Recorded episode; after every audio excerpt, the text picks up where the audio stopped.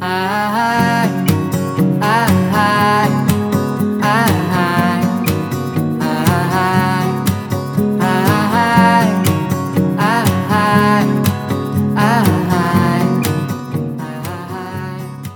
everyone, and welcome to episode 15 of What's the Chakkar. My name is Karan Madhok, and I'm the editor and co founder of The Chakkar. TheChakkar.com is an Indian arts review, a celebration of India's artistic creativity, where we publish writing on Indian music, film, literature, theatre, art, sports, much more. We also publish creative work like poetry, fiction, photography, original art, etc.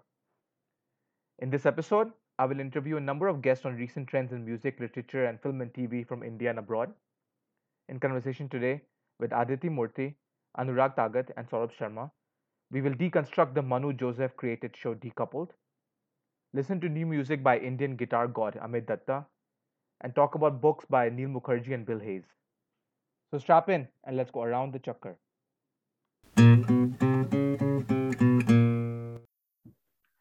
So welcome for the first time joining us on the What's a Chakkar podcast, Aditi Murthy. She's a journalist and an essayist, and uh, she has written a pretty incredible essay for us on the Chakkar. I would say one of my favorite uh, pieces we published over the last few months. Aditi, how are you doing? Welcome to the podcast. Hi, Karan. I am doing great. Uh, stuck at home, Omicron. Yeah. Like, what to do? We we all are, unfortunately.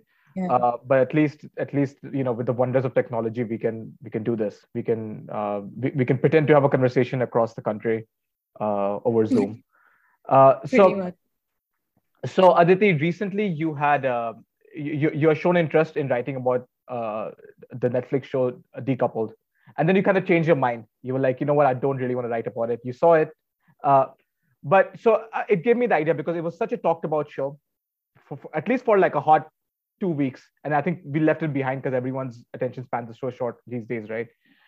I purposely didn't watch the show simply because I, I i i didn't i wanted to come to this conversation with almost like an empty vessel kind of mindset. Like i wanted to learn as much as i could from from from your sort of experience of the show um, so let's talk about decoupled so what did i miss Vicky, life is just so perfect in this moment and die in your arms tonight. I don't like guys like him in the first place. You know, when I was his age, most of the girls I was interested in didn't even know that.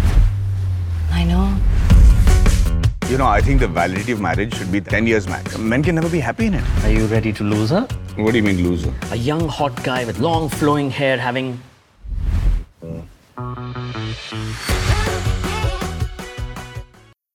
So, uh, Decoupled, uh, I think the first thing you need to know about Decoupled is that it was written by Manu Joseph. Uh, and Manu Joseph, uh, I think everybody who's very interested in the Indian literary scene has a very unique writing style, has a very unique personality. I think he styled himself as a bit of a provocateur. Uh, so, this is, I think, his first show. Hmm. Uh, if I, I don't know, maybe I'm, I, I think this is his first Netflix show.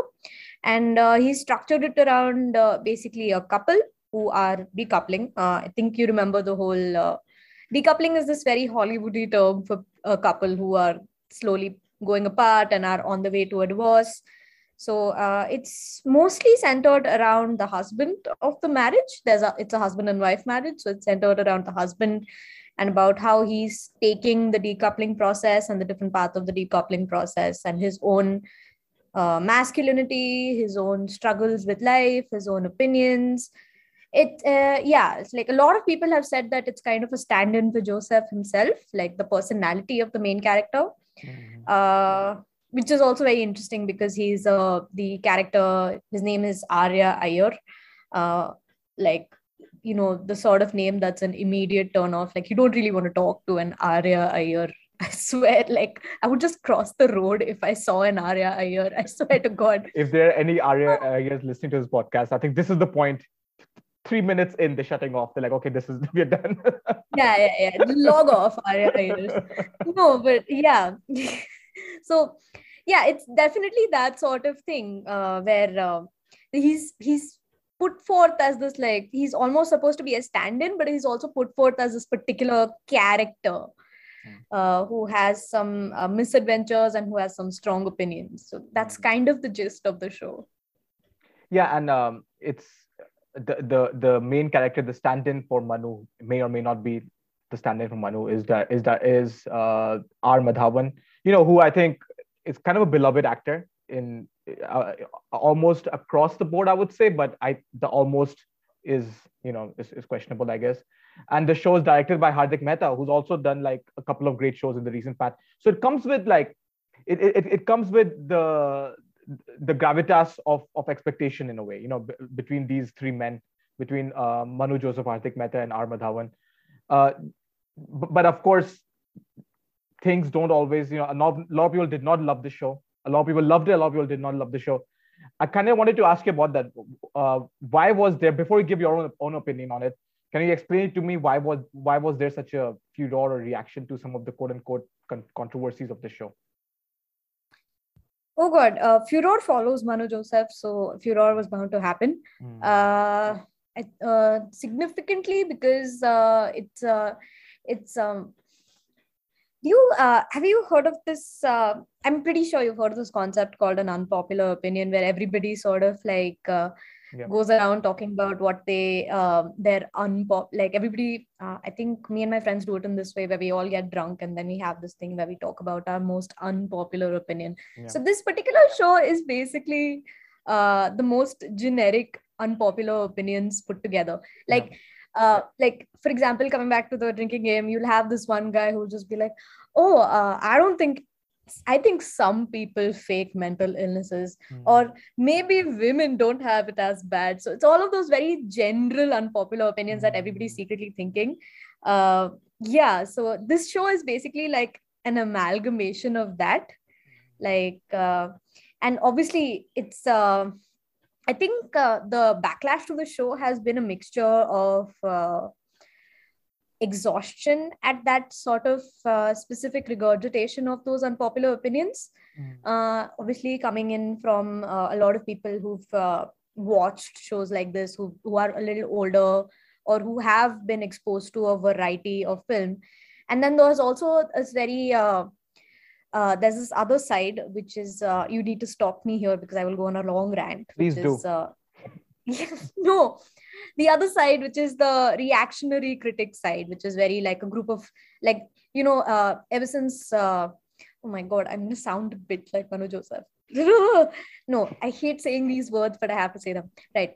Ever since wokeness became a thing, uh, Mm. criticism has become very uh, virtue centric Mm. right like so there's a lot of people who uh, criticize a show on the basis of how problematic it is which is an important facet of criticism but it's only a facet but now it's become its whole minor industrial complex right so like there's a lot of people who wrote like essays and essays talking about what's problematic with the show Mhm. they hated it there's a Mhm. lot of people who've been through this and who are tired of Manu Joseph, who are just like, I mean, you know, uh, like there's this, there's this like very, there's like this Hindi saying where they go, kya yaar, kyun yaar, like that sort of thing. Mhm. So, yeah, so I think that's pretty much been the backlash. It's just, it's both a mixture of irritation and exhaustion at, and obviously Manu Joseph has been enjoying this. Uh, Yeah, I, yeah. I went through his uh, timeline a while back to just sort of see how he's been reacting to the takes on his show Mm-hmm. and uh, he he thinks it's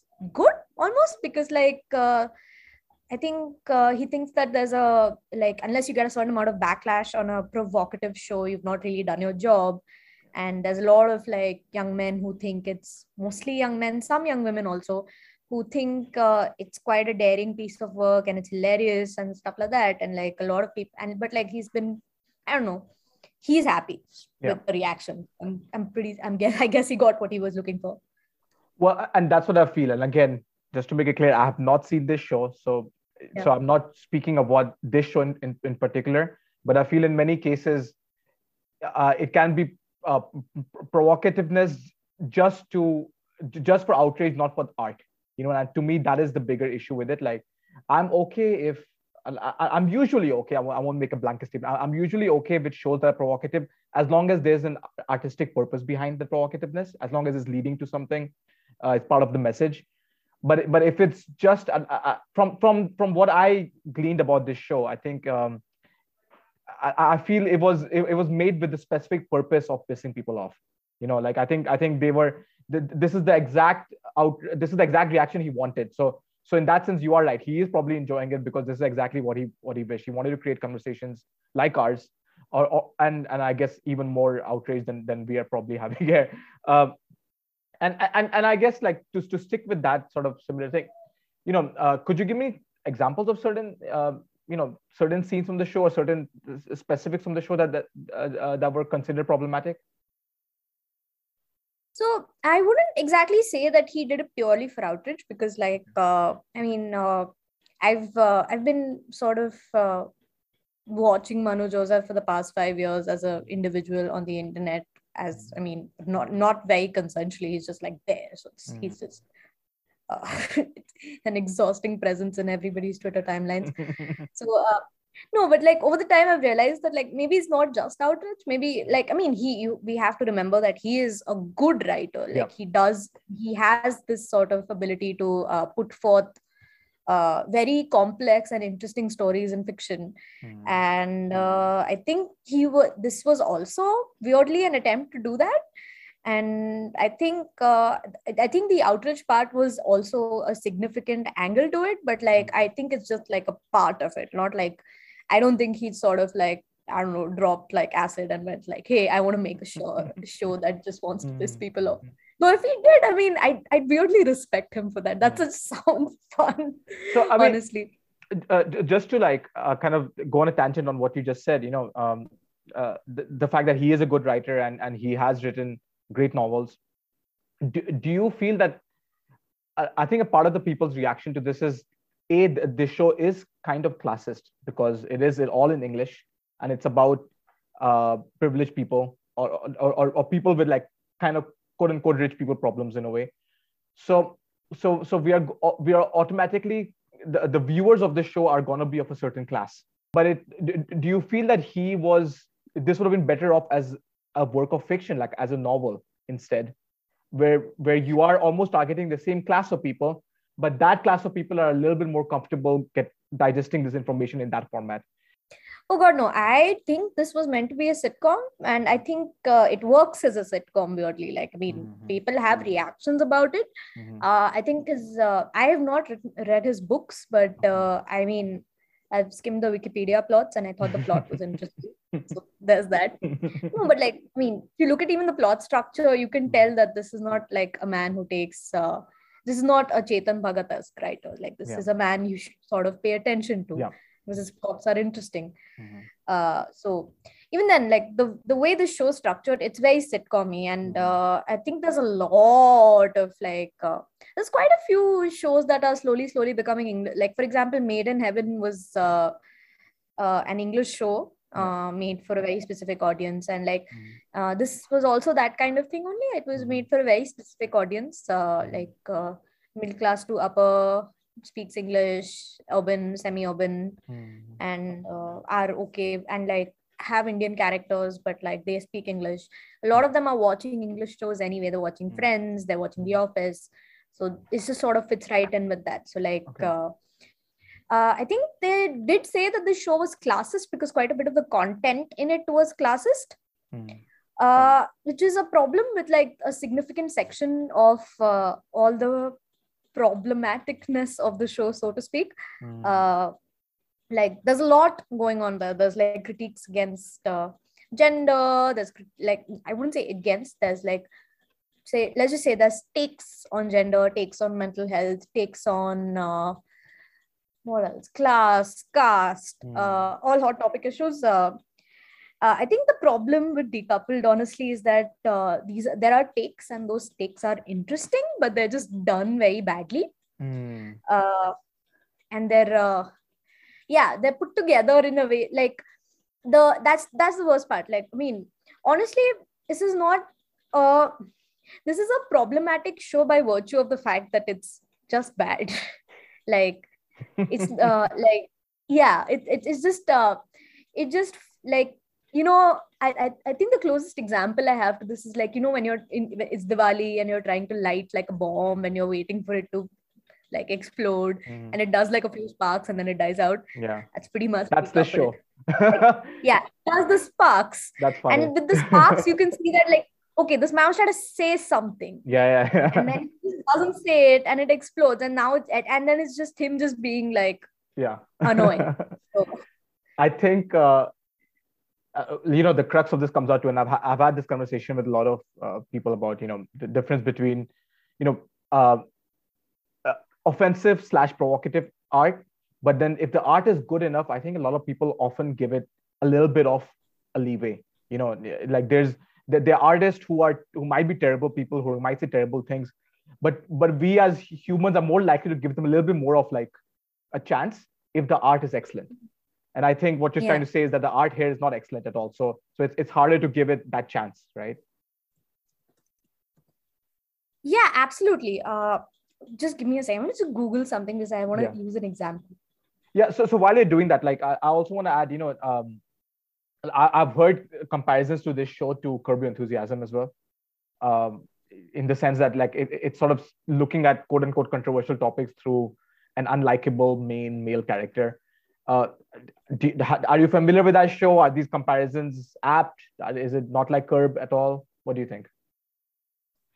So I I, I am familiar with Curb. I've watched quite a bit of Curb, and I I see where the references are coming in from because the episodes are also structured in a very uh like the structure. You can see the influence uh, Mm. because uh, it is like one guy who's like a big deal, and he's Mm. going through life, and uh, he thinks that he's the he thinks that he's a tits, and everybody around him is an idiot.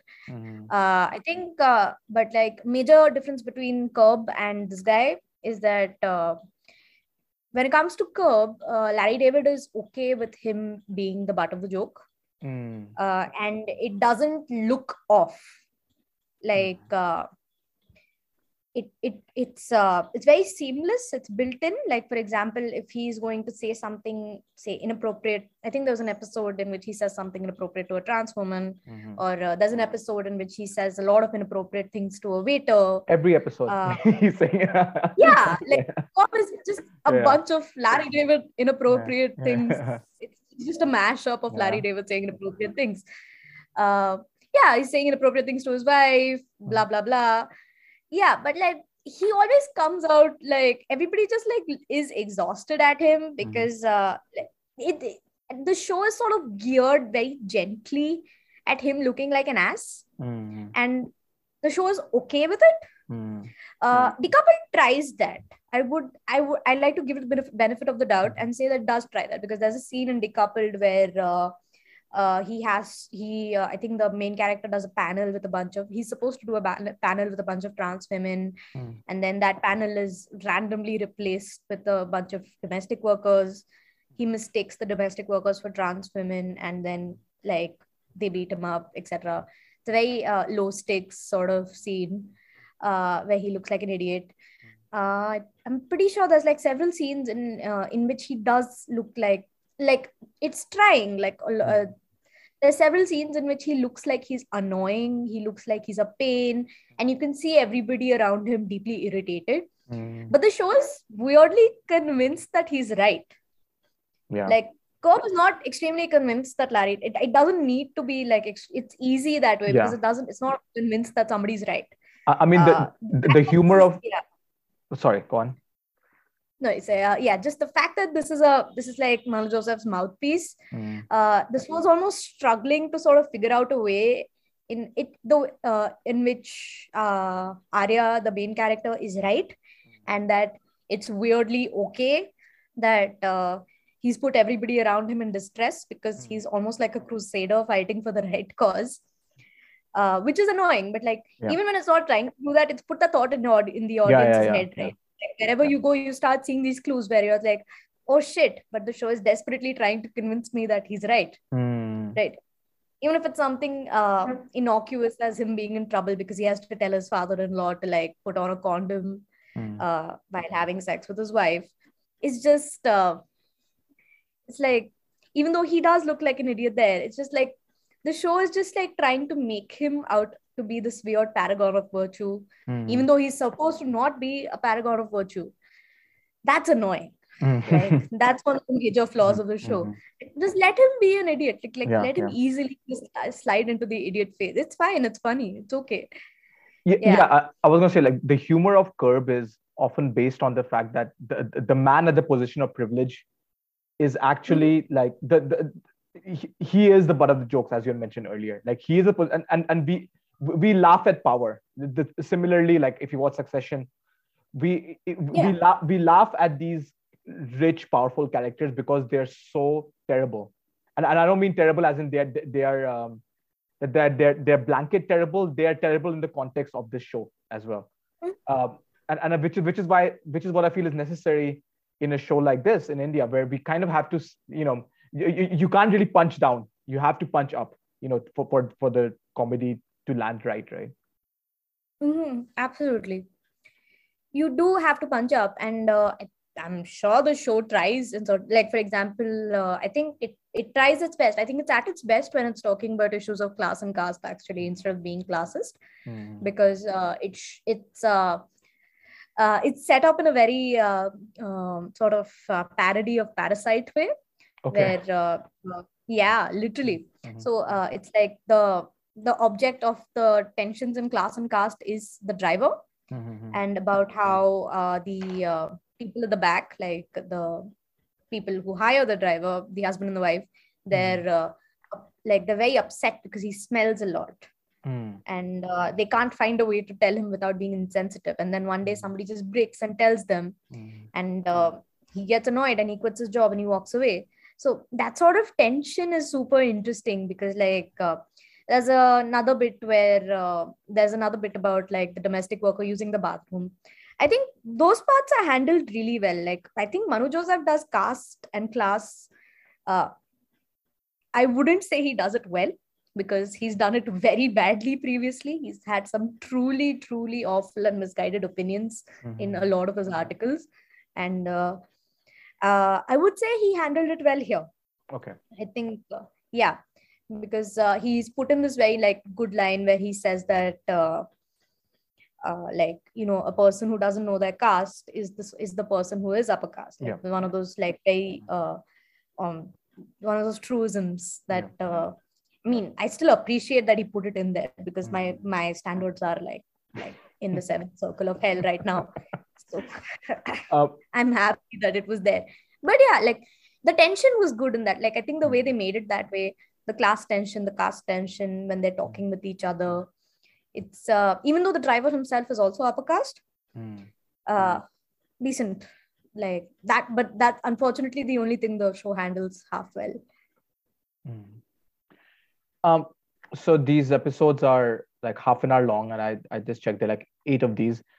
So my last Mhm. question really is just a very simple, like, did do you think this show is quote unquote funny or good? Like, should I waste four hours, four and a half hours of my life watching this show? Do you recommend it? listen it's funny is very like i laughed okay? I laughed at some of these episodes. I laughed at some of the gags. Those ga- some gags were terrible but i laughed anyway. Uh, some gags were okay. Mhm. and uh, but i would strictly recommend that you don't watch it because it's not worthwhile. It's like watching uh, what are those uh, yeah it's like watching scary movie it's uh it's basically an amalgamation of parodies several places and several articles and several tweets Mhm. put together Mhm. and you might as well just like look at the origin you might as well just watch parasite again and Yeah. scroll through your twitter feed because it'll just give you the same thing Yeah. and like i mean we all loved r madhavan at some point but he's a sanghi now so like rip r madhavan uh, is he uh, a Sanghi like, now? I have. I to take back everything I said about him. I don't. I didn't. This is breaking news to me. he is so he is a Sanghi now, and um, it's really upsetting because like as a Tamil girl, my entire childhood has been sort of weirdly uh, looking at him as this sort of like weird crush, right? And that's fully gone, and especially after seeing the show, that's extremely Oh fully God. gone. I didn't do know not this. want to look at that man's, fa- that man's face again because he's so exhausting. Okay. So yeah, I'm gonna I edit out the compliment I gave him earlier on in this very episode. I don't want to be complimenting us. This is breaking news to me. Thank you. yeah yeah no i mean like you, your hero never have heroes they all, Never they all die. They, they uh, what's that quote They in all die. Batman? You either you either die a hero or live long enough to see yourself become a villain. So that's what just happened. Exactly. Yeah. Oh Um, my God. Aditi, thank you so much for your time. This has been very entertaining. Um, and this has answered. I'm, I'm, I'm glad I waited for this conversation before watching this show slash not watching the show. Um, thanks again, and I look forward to uh, what can we expect from you in the future. Any- Anything you're working on? Uh, anything you want to sort of plug right here?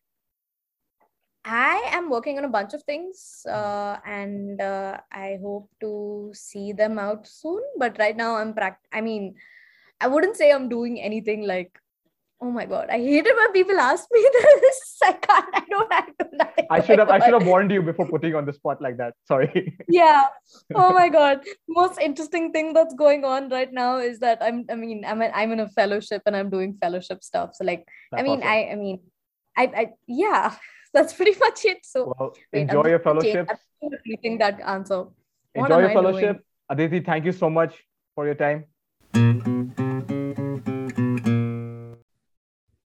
So Anurag Tagat joins us from a containment zone in Bangalore, as he tells me. Uh, Anurag, how are you doing? I hope you're staying safe. Yeah, absolutely, man. Uh, thanks for having me again on the Chakkar. Um, I think it's it's fine. You know, it's the situation as it develops, and uh, we're just taking it as another sort of uh, quarantine. Just stay at home and uh, see how it goes. Basically, yeah. it's just a life now, and as I was telling, uh, and I'm, I'm I keep on saying this every every month when I'm speaking to you or other guests.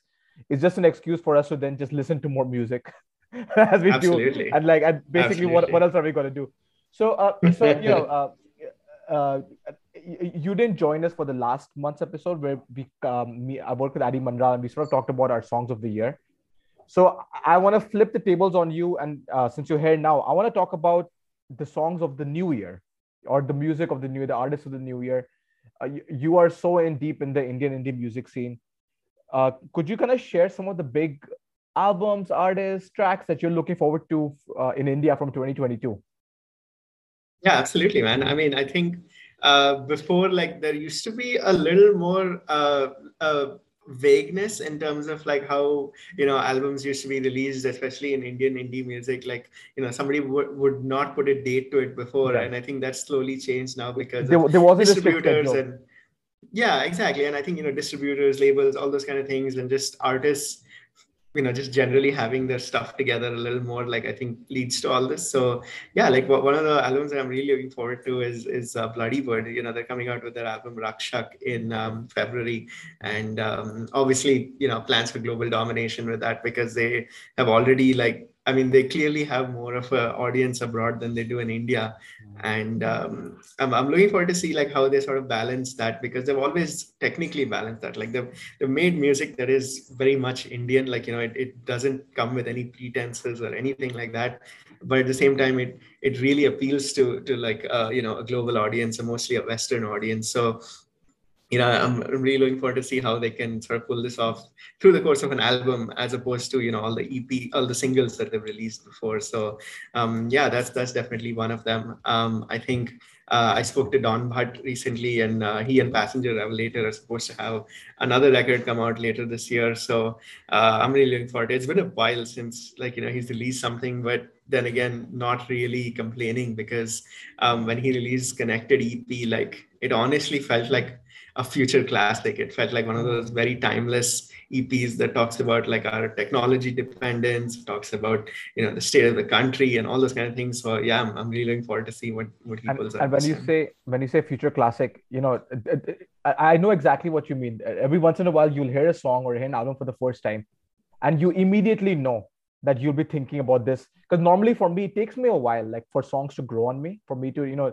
it, it might take weeks it might take months for me to decide oh that was actually a classic it came out eight months ago but but they are every once in a while as you said something comes out and immediately you just know it Oh yeah, completely, man. Like I think when I heard uh, uh, Donn Bhat's EP connected, that that was that feeling. And when I hear, you know, like even Swaratma, a lot of Swaratma songs really have that quality. And I think they're obviously going to be putting out more stuff through this new year. So yeah, really looking forward to lots of music. Yeah, so uh, I, I feel artists everywhere, whether it's India, abroad, I think they rely a lot, obviously, on um, uh, the live performance to get the word out. You know, this, this is kind of an obvious statement to make, but I feel it's even more in India because it's you know it we don't have that same kind of networks of of the average mainstream fan getting Indian indie music that that a person in the West might. And and often what happens is that uh, the, the sort of semi-serious listeners, like like myself, for example, I, I, I get so much of my exposure through shows. Like I'll go to a person's show and and it'll, it'll it'll eventually be the show and not the recorded music that helps me decide on the artist. So uh, how do you feel? You know, now that we have a new wave, you know, um, uh, like the, the, the weekender for example got uh, postponed uh, there might be other shows that are going to be postponed now that were probably planned for the, these first three months of the year how do you feel that will uh, affect the release schedules or even the motivation for artists to release in india this year? Yeah i mean like I, I think what's happening now more and more is at least the bigger artists are choosing to go the singles route where you know they may have an album but they'd rather release it song by song so that they have sustained interest. Uh, we saw when Chai Met Toast do that with uh, When We Feel Young. So uh, I think it's, it's definitely going to be that way for a lot of artists big or small i feel you know like because they feel that's a surefire way. But definitely like in terms of discovery and stuff i think something else is driving discovery now. Something else is driving you know artist discovery and curation right? Like uh, it's all the playlists and things like that that you know people look to for that now. Like because they can't go to a festival and expect a well curated lineup of artists who they will follow later on. So uh, definitely things are changing and you know like uh, i don't know. I mean you know like it's very subjective, right? Like how people discover music and what music they like. So um, presumably, yeah, there, there's a lot more at play in terms of the elements. It's not just as simple as you know being on a Spotify playlist, which will guarantee you know like you to get discovered. Like you know, I think I think there's a lot more to it than that. Yeah, and I think there are larger philosophical questions that I don't think you and I will be able to fully answer right now, but it's something I've been thinking about in the sense that I feel that Indian artists at least had the advantage um, over the West in India. It's again, this is going to sound obvious, but the fact that they could be seen easily, anyone could just go and watch your favorite artist if they're coming into town. It's much easier to to watch a when Chai Met Toast than to watch like the 1975, you know, uh, some. But I feel that now that there's no shows, it, it kind of like takes away that level, uh, takes away the slight advantage that Indian artists have in India, uh, and kind of puts them on a back foot again. So uh, so i mean these are questions that i feel labels and artists have to think about going forward. Yeah definitely. Uh, you know lot, lots more to ponder and kind of navigate. So i want to finish with uh, the song you chose for the song of the month and it kind of surprised me. You went with like one of the legends of the game like uh, Amyt Datta who's really kind of considered you know a guitar god in india for decades now. Um, he has a new project out uh, called red plant and the song you chose was um, uh, i think it's the last track on this album. It's called somewhere i will see you again. So why don't you tell me a little bit about uh, you know why you love Amyt Datta's music? And anything special you noticed in this album that was different from his work in the past? Yeah i mean i think like I've been following his work since Skinny Alley, but then again, Skinny Alley have been there for so long. So when I discovered Skinny Alley, they were probably like you know almost at the uh, end of their career. And unfortunately, you know, like uh, Skinny Alley's Gyan Singh passed away, and then after that, you know, they, they were they were they, even their other alter ego project, Pink Noise, you know, uh, Jay Singh passed away. So you know, it's it's. Uh, I, I think like whenever I followed Amyt's work, like it's it's been through all these different styles, and the same holds for uh, Red Plant. It was a, it was an acoustic album from from somebody who is more or less you know very experimental in terms of like even electronics or even just the way he plays the guitar there's a myriad of influences that you hear mm-hmm. uh, you know from like middle eastern or, or, you know like african to like even just uh, indian sort of styles that he, he brings in just on the guitar. And he's uh, also like a uh, I think a very well respected uh, music teacher as well like a you know guitar teacher. So like uh, his students themselves have probably like you know shown a different level of, of artistry just because you know they've trained with him. Um, so with that like i think red plant was was a very different album for me from Amyt. And uh, at the same time it was still rooted in that expect experimentation that he always has with the the fusion space as well. Um, and yeah there's just so many moods but I think the mood that definitely stuck with me was on this final track, uh, Somewhere I Will See You Again. And I got to speak to him about it. I interviewed him about the album for Rolling Stone. And it was, um, yeah, like, you know, it was exactly what I thought it was that, you know, this was a very somber, a very, you know, emotional song. And uh, rightly enough, as the title suggests, like it was about his friends Jay Singh and Gyan Singh and his own brother, Kochu, who passed away. And, uh, you know, it's sort of like a dedication to those people and to say that you know that he will maybe hopefully meet them somewhere. Like he he he did like sort of preface it and say that you know i, I don't believe in like you know this religion uh, afterlife or anything like that. But you know like we, we can still have this thought with us. And i think it's it's beautifully artic- articulated on an acoustic guitar with very other very few other elements going on. You know it's pretty much just that and it hangs in the air that way. And uh, it's just beautifully executed that's really well said because you know th- this is an instrumental track and yet it is beautifully art- uh, articulated as you mentioned through the instrumentation. Um, yeah, uh, as you said, this is a somber but just a lovely, somber, beautiful track. Um, thank you so much, Anurag, for choosing this song for a song of the month. Here it is, Somewhere I Will See You Again by Amyt Datta.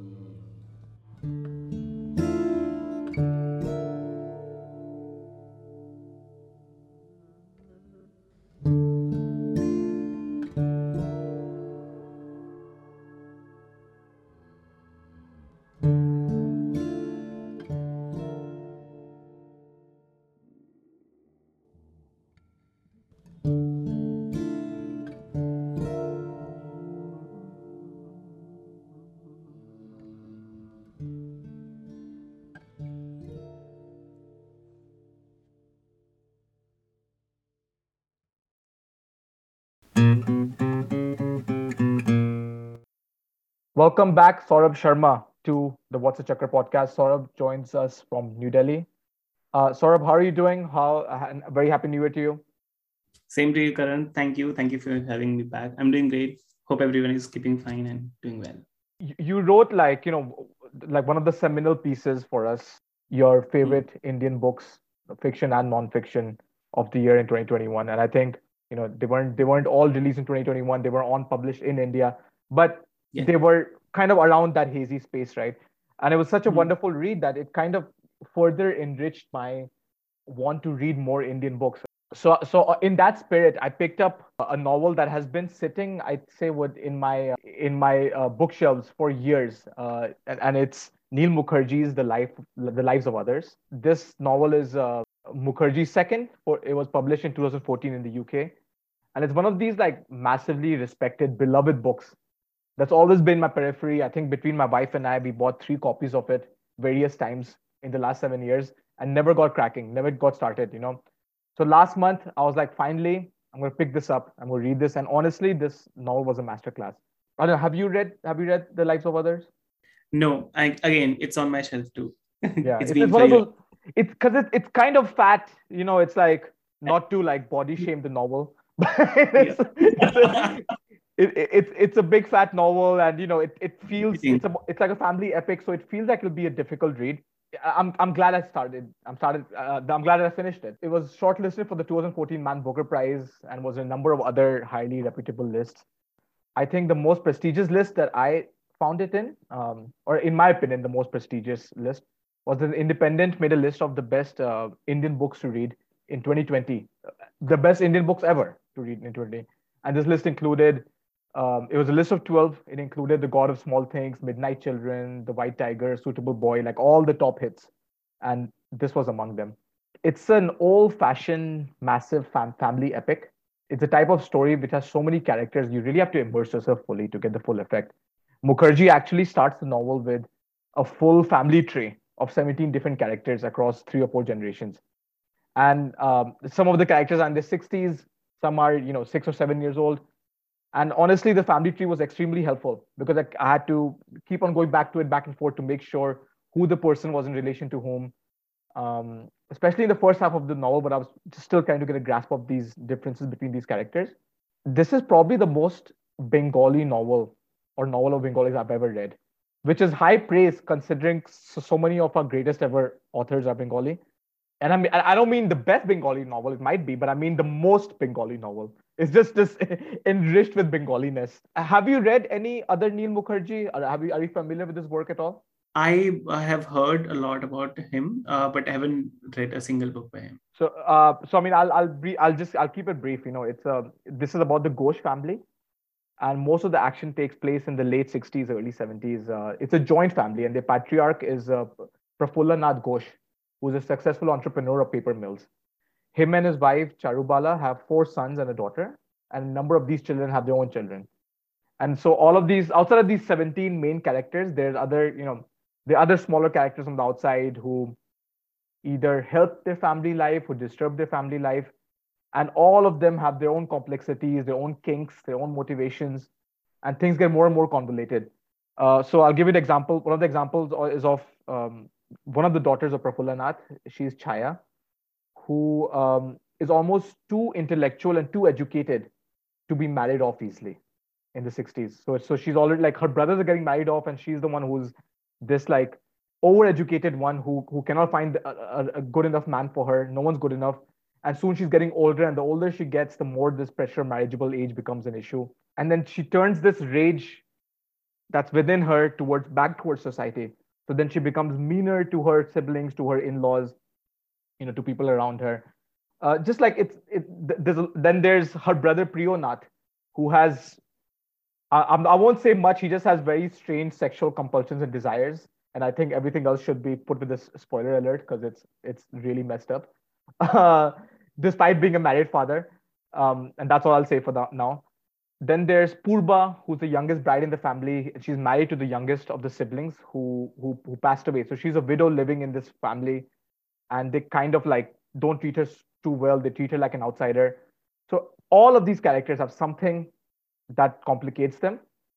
So, so, so their story is one strand of the narrative. The second strand of narrative is the eldest son of the third generation, whose name is Supratik. And uh, Supratik is a young man in his 20s who leaves his family to join the leftist cause to help oppress peasants against the corrupt rich. And he's highly influenced by the thinking of Mao Zedong at the time, of the communist thought of the time in the 60s. And so his philosophical musings on the have and the have nots about capitalism, communism, they're sort of some, many of the major themes in this novel. Now, I'll be honest, usually I don't love these family story dramas.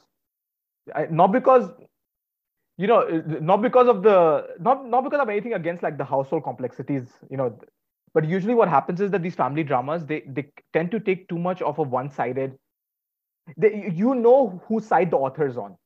You, you know, you, you know who the you know who the good queen in as and who the queen Kaikeyi is of this of the story. Like there's always the evil stepmother, or or there's always like the the one dad who's like really misogynist. So those lines between good and evil are usually clear because the author takes a side. I think one of the brilliances of Mukherjee is that he he really balances all these different characters on the same scale. So we get almost everyone's perspective, and we're led to empathize with basically all of them. So in that sense, it, it is a heavy, dense read, but it's very satisfying. You know, we are as readers, we're being tugged and pulled in different directions. Our opinion changes a lot about these people. People who we like become unlikable. People who we dislike, we start to see the good in them. So it's it's you know it's basically humanity. You know, humanity is complex, and he doesn't simplify it. You know, for us, yeah, it's it's this dense epic, and uh, and it you know I think the best thing I can say about it is that I was thinking about it even uh, when I wasn't reading it. You know, I was thinking about these characters. They're they're just so rich, so so well crafted. Really worth. I don't know if it makes the list of the 12 greatest Indian novels ever written, but uh, it definitely would make like a top 20, top 25 list. It's it's you know it's a novel of that stature. I should read it. I should better read it soon. I, I, was going to say, do, do you like stories about uh, like household complexities and stuff like that is that does that interest you especially if it's you know like the there's nothing like indian family drama or south asian family drama is its own Absolutely. unique subgenre of drama right do you do you do you like stories like those i i do uh, but as you rightly said that you know um, it, there has to be more than that in the book right yeah. uh, as in uh, as in i know i expect a drama you're saying that so and so is the father and you know there there is a sort of i mean there should be a very uh, I, I'm not I'm not sure whether I'm using the right word handsome conflict to guide the story. If uh, the conflict, um, if I know the conflict is going to be resolved in so and so ways, then that actually spoils the book mm. for me. So it it has to be i mean of course i read works that of course enrich me you know and my knowledge about literature uh, but but they should also challenge the way the story is being told so i loved empty room by sadia abbas I loved it. Um, um, she is, uh, I guess, in Rutgers University. She is professor, mm. and I. It, the book is by Zubaan. I, I loved it when I read it two years ago. I, I'm that's why when you were talking about this, I the, the first thing uh, I was remembering that I should again read an empty room. I know what is happening. I know uh, the the sort of you know um, uh, patriarchal mindset of the family that that she's uh, setting up in the first half of the novel. But but how these characters change, how they and you obviously know that you know the the husband is not taking the side or doesn't have a spine or something like that. But but you but you see that you know uh, um, like like something is happening and in a very subtle beautiful way that uh, you thought you know you would want to dismiss a character but you can't mm. when when the, when the story progresses you can't dismiss a character yeah. so yeah. that's what i um, like about a few i loved a suitable boy mm. i really loved loved yeah. loved a suitable boy um, but i i'm i'm unsure if anybody can write like that because you know uh, a, a, minute uh, observation is stretched um, on and on. Mm-hmm. So that is something that I like about uh, family sagas. And I I think I remember somebody was uh, somebody was dissing about that. You know, I'm so done with family sagas and all. I think again, um, in every field, replicas of a product sold well will always be there. Yeah. So it, it doesn't mean that you know we we might need to do away with a, a kind of a storytelling, but I guess if somebody has a very unique way of telling it, that that should make uh, into i mean that should be uh, published yeah that's yeah. my take be. and, and i'm envious of of authors of, of books like a suitable boy of lives of others of where family sagas then right where you it's it's a cast of characters and you you sort of are you care about a lot of people it, it's so difficult to make an author care about a big cast um, mm-hmm. also to make a reader care about a big cast. And I think the best authors do that. So I'm, so I'm very envious of authors who can pull that off. Uh, Saurabh, I want to talk about the book that you have, uh, you proposed to talk about today. Uh, so before you even say this, you, you, you told me you've been reading this book every year since you purchased. Yes. In January yes. of every year. So yes, and I have tons of questions please, please, please go on. Like, what is this book, and, and why do you why are you compelled to return to this in January every year? Sure. So um, there, there, was a low point in my time, uh, in, in, my life, what am I saying? Uh, when I discovered this book, I was in a bookshop in Gurgaon and I was looking through a, uh, you know, a set of books that I was thinking that, you know, I should buy either one of them. I think I was jobless that time. Uh, and then I, I could only buy one book. So, and, and then I saw on the, you know, on the top shelf a blue book shining you know uh, and of course the, the the storeroom was very lit.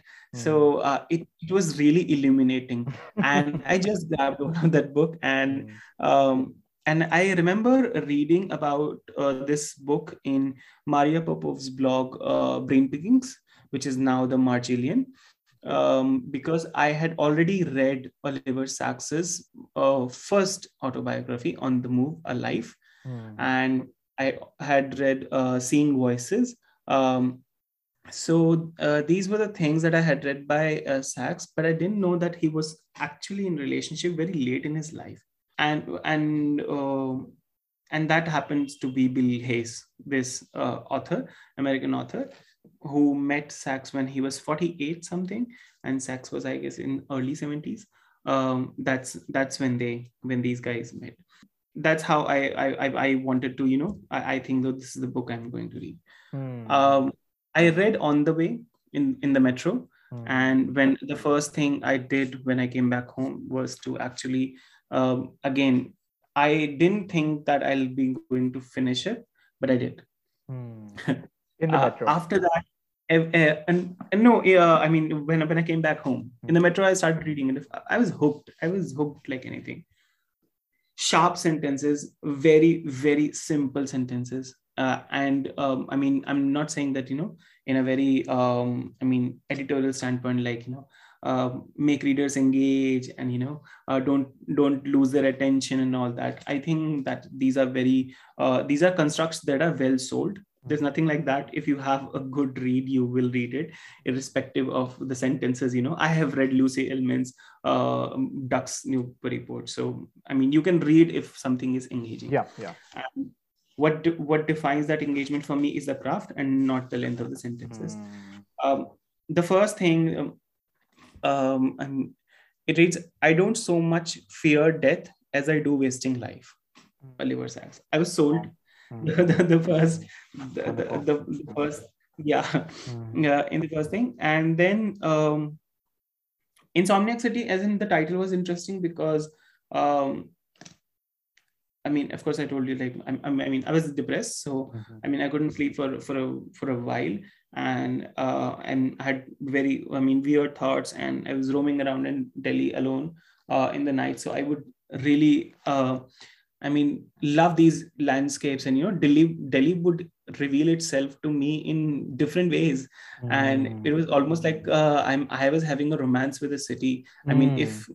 can be called a romance. Mm-hmm, mm-hmm. And the in the in the first part, the first chapter, I read that I moved to New York eight years ago and felt at once at home. Mm. Right um, I started experiencing city very late in my life because I was always at home. Re- I mean, studying, not reading, studying, uh, because that's what I liked uh, about my life. Nothing else was exciting enough until I came. Uh, I, until I turned to books very late in my life in college time, and that's when I started experiencing city. So, at once, being uh, in a city, I was not at home in that city Mm. So uh, this idea struck me um, when this when I when I read this book, and it is also uh, very strange when you call a city insomnia, uh, or you call Mumbai never sleeps, Delhi never sleeps. I mean, what makes that city city? right and a city of people uh, i mean a, a, city that never sleeps or a city that is uh, i mean mythical exciting reveals itself in different ways or um, very lively, vibrant, full of life. Mm. What is that thing that you can call a, attribute to a city yeah, yeah. Uh, that that that that it makes it so exciting for you to live in, or maybe mm-hmm. uh, to forget something that that is occupying your mind, or you're actively thinking about it to make it forget, right? Yeah. Uh, you can actually um, experience um, i mean a calm a com- uh, i mean uh, in a in a very different way. Hmm. um, not something that you can uh, channelize it through by some mantra or exercises uh, but but but just being there in the moment. What what how how can a city do it? How can it do it? And what do you have to do to engage with the city to achieve that kind of a calm? Hmm. and do it actively. Sometimes you don't. I think some cities have that um, sense of you know um, how they're structured how people live how people conduct themselves that, that it makes you feel very engaged or welcome yeah. or uh, their characteristic is completely ambiguous Hmm. completely fluid, completely not one thing right you can't like for delhi i think you cannot attribute any one thing to delhi Yeah, of course, yeah. and anybody who says that i'm a delhi wala is a fool because delhi delhi will give you that identity nobody else can give you. Uh, you can't call yourself anything because who actually can be called a delhi wala? Who is who's who's born here right? Or who is not born here and has uh, you know uh, soaked in the city's ethos the way only a person can uh, by writing about it by experiencing it by showing it to others i mean it can be anything or by, or by being in a particular stall for like 40 years and uh, dying at that same spot um, i mean so i i don't know who can call themselves what because Mhm. i think delhi is the like i've been to a few cities but i think delhi is the most fluid one in that way in the similar way new york is Hmm. um, I think I heard Salman Rushdie saying this as well, and um, I mean Bill Hayes also saying this. New uh, to be a New Yorker, you just have to. I mean, uh, I think I have this particular quote. I'll read it. And meanwhile, you can throw the questions at me about it. Oh no, I was Uh, just gonna uh, ask like so so so every year, the beginning of every year, you decide to re-engage with the, yes. that like relationship with the city. Mhm. It, it like it- I, I I think that's an interesting uh, tradition to sort of like re-find yourself, uh, Yes. your your your place in the city through through literature. Uh, is this novel? Is this non? Uh, is this kind of like? Yeah, that's that's what I'm it- coming at. Yeah. all these all these were a precursor to you know of why I particularly liked it. Your Mhm. first question. Second thing is it's genre defying. It Mm. doesn't have a genre. It has photographs. It is a partly a memoir. Mm. Um, so it is as much about loss is and as much about or as much it is about celebration of life. Mm. Uh, why? Because uh, this person, uh, Hayes, the writer, photographer, came from San Francisco because his partner has died, Steve. And he's saying that Steve has died a death that he, he didn't imagine because Steve was actually HIV positive, uh, but he didn't die of uh, that disease. Uh, he died of heart attack. Okay. And yeah, and it was um, um, so there's there's this moment in uh, the year of magical thinking. Joan Didion, have you heard? Uh, have you read the? uh, I haven't read it, but I, I know about it, of course. Yeah. when when uh, John Gregory uh, Dunne had had a heart attack, and you know, uh, Didion uh, is like that. You know, life at this moment, you know, ended. Uh, I'm forgetting the exact thing. Um, it changes in a moment. So, and he was also like, you know, and that's it. That was the end you know Mhm. and steve left and steve left so he they they they i mean his um i mean um in that apartment where he used to live uh, other people came to help and it i mean it it just um i mean of course uh, steve has gone to a place where then return is not possible and he can possibly ask a, que- a few questions that he had.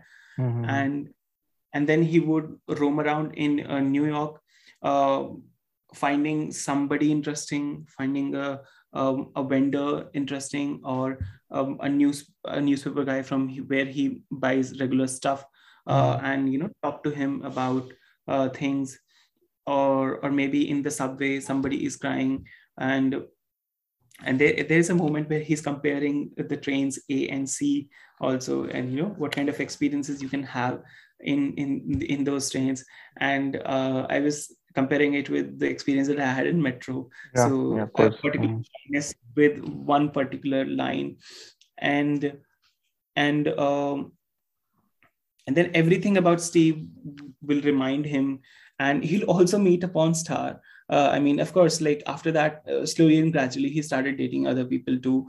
Uh, and and there was this particular person whose name was also steve.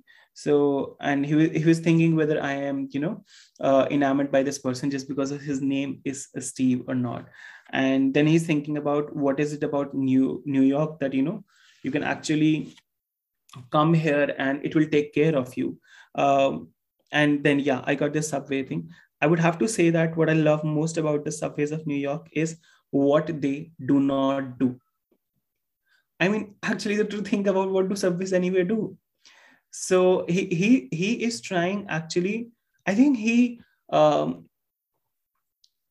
i think he's using each and everything that you can experience and he's attributing it to life everything i mean hardly anything uh, i mean uh, that you can uh, i mean eh, i mean book as an object right?